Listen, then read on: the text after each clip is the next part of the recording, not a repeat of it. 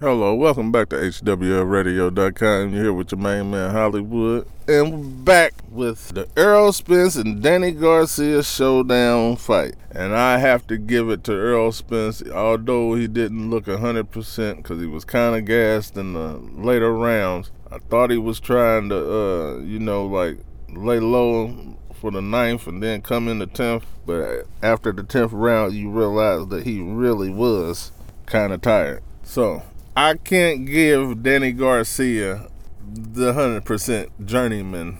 I can't just give him the journeyman because, for number one, did you see Earl Spence's head? And after, on top of number one, number two, you seen the Danny Garcia hit Earl Spence so hard that he had to go into the Mayweather. And when I say the Mayweather, that means you just about to box a complete, a total flawless, like he had to do against Shane Mosley. Like when Shane Mosley got him in trouble, he just came back just a straight flawless performance. Still got touched up a little bit, but it was best. Hey, basically, he won all of. He made sure he won all of them. But as you can see, he won them all up until the tenth round. And no, hold on, I can't say that because Danny Garcia got a couple of them rounds earlier on because you know he, he caught him with that power and he, he knew he caught him with the power because he kept coming forward and doing and Danny Garcia he's so like stationed of a fighter that you know like counting on hitting him to the body to get him out of win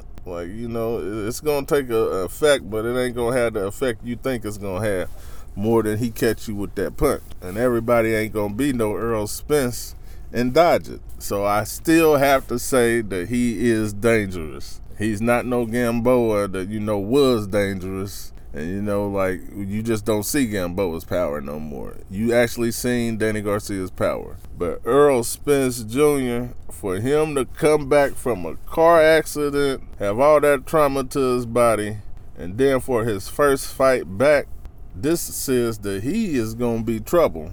Because, like I said about Mike Tyson and Roy Jones Jr., this was his first fight back. That was the warm up. And the warm up looked basically flawless. So you can imagine what his next fight he gonna look like. And whoever is just I mean Terrence Crawford like he wasn't uh he wasn't impressed. Yeah, I know. Wait till his next fight. You'll be impressed. But if you uh, put into account everything that I just said before this, you will be impressed because that's a lot. You haven't had that happen to you, so you know you ain't been through it and you ain't been in them shoes, but you can definitely see in other athletes that it just don't go like that. Like Mike Tyson had something bad happen to him, you see he came back. It was just the focus was all the way gone. This nigga had all the focus. So that there, you know, that tells me a lot. But that first fight definitely shouldn't have been Terrence Crawford because Terrence Crawford would took advantage of all of that. Like he's a different animal.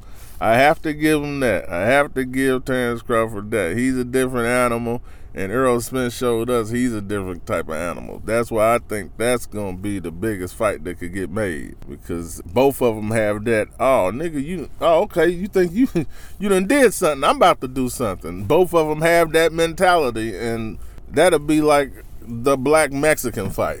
Because you know you only see Mexican fighters really go like that's why they brawlers because they both have that um hey I'm going out on my shield for real. Like they ain't they ain't even trying defense sometimes. They just going in there trying to knock their heads off.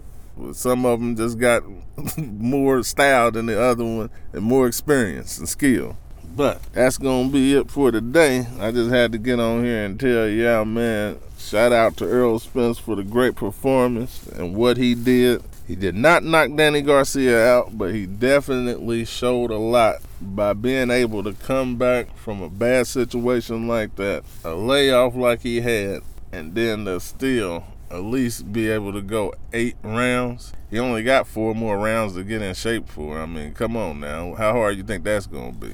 And the next person, the next person he fight, they ain't gonna have no Danny Garcia chin. That's the one thing y'all keep trying to take away from Danny Garcia and everybody that fights him and they don't knock him out. This nigga can't be knocked out.